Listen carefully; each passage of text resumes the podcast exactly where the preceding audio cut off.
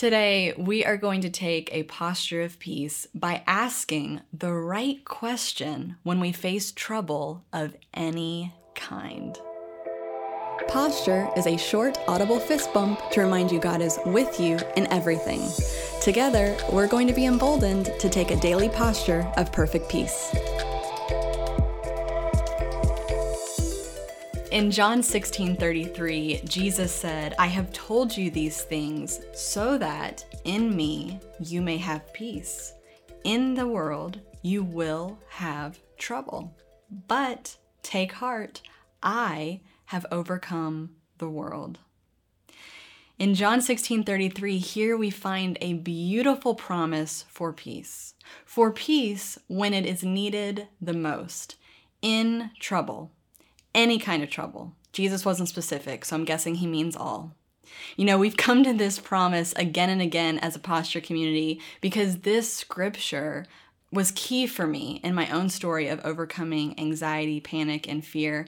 And so it has become written on my heart. So I come back again and again to these precious words from Jesus because, as we discussed last week, the Word of God is alive and active.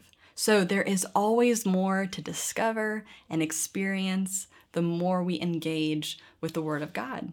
And there is a key here in John 16 33 that I want to share with you today. It is a key that will unlock you from the pressure of any trouble that you may be facing, and it will open you up to peace. Because that's what keys do, right? They lock, they unlock, and they open do- doors for us. You know, Jesus said, In the world, you will have trouble, but take heart. Other translations, be of good cheer. Take courage, be encouraged. I have overcome the world. Jesus says, in the world, but I. so here's the key when you face trouble of any kind, make it about Him before you make it about you. Again, remember what we talked about last week in episode 177. You and I, we carry a greater word. Jesus, the living word of God, is living inside of us, and we are hidden in him. The greater word outshines, outlasts, outperforms any other word spoken to us or spoken over us. This is good news because Trouble speaks to us. Trouble tries to speak over us. It tries to define us, it tries to dictate how we think, how we act, what we believe, who we believe.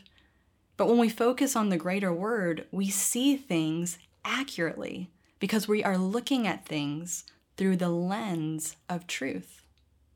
So, here is how I have been practicing using this key, making it more about Him before making it about me in my own hard circumstances.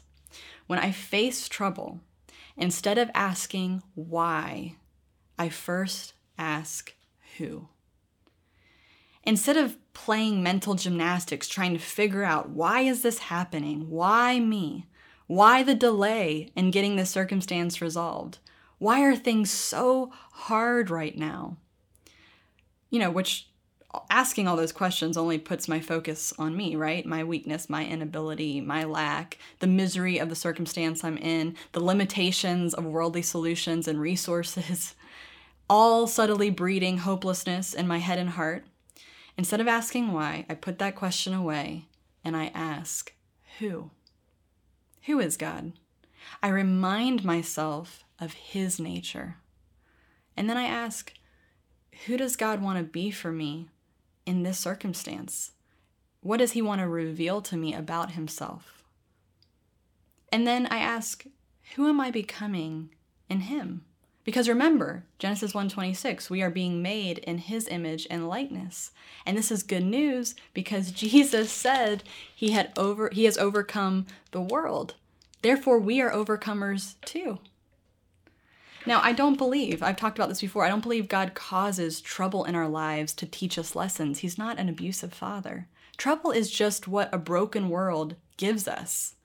But God does take advantage of the trouble we face here in this broken world to transform us more into His glorious image and His victorious likeness. God loves to stand with you in your weakest places and empower growth in the lowest part of your life. This is who He is. He is the God who is with us in the valley of the shadow of death, Psalm 23. He is the God who makes a way in the wilderness and puts a river in the desert, Isaiah 43. He is the God who is our refuge and our strength and our very present help in times of trouble, Psalm 46.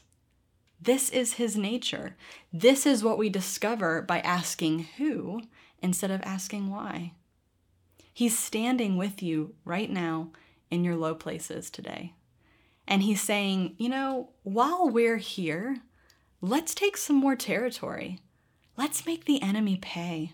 Let's heal. Let's restore. Let's redeem. Let's reconcile. Let's bring wholeness to every broken place. This is his nature. This is who he is. And who he is, is who you are becoming more and more every day. You're being made in His image and likeness. Your circumstances, your traumas do not have to be the thing that shapes you or defines your future. You can be free from all of that negativity today. Let His nature be what shapes you. Let His plans and purposes be what defines your future. That is what He is offering. He is offering Himself. That's the kind of loving Father that He is rich in mercy, abounding in love, steadfast in faithfulness. And He does not change, even when our circumstances do. This is what we discover when we ask who. Any kind of trouble you face is just an opportunity to become more like Him. That's why James writes Consider it pure joy when you face trouble of any kind. You're being upgraded, you're being empowered, you're being transformed. And that is very good news. That's a process you can actually delight in and not dread. So today, don't ask why, start asking who.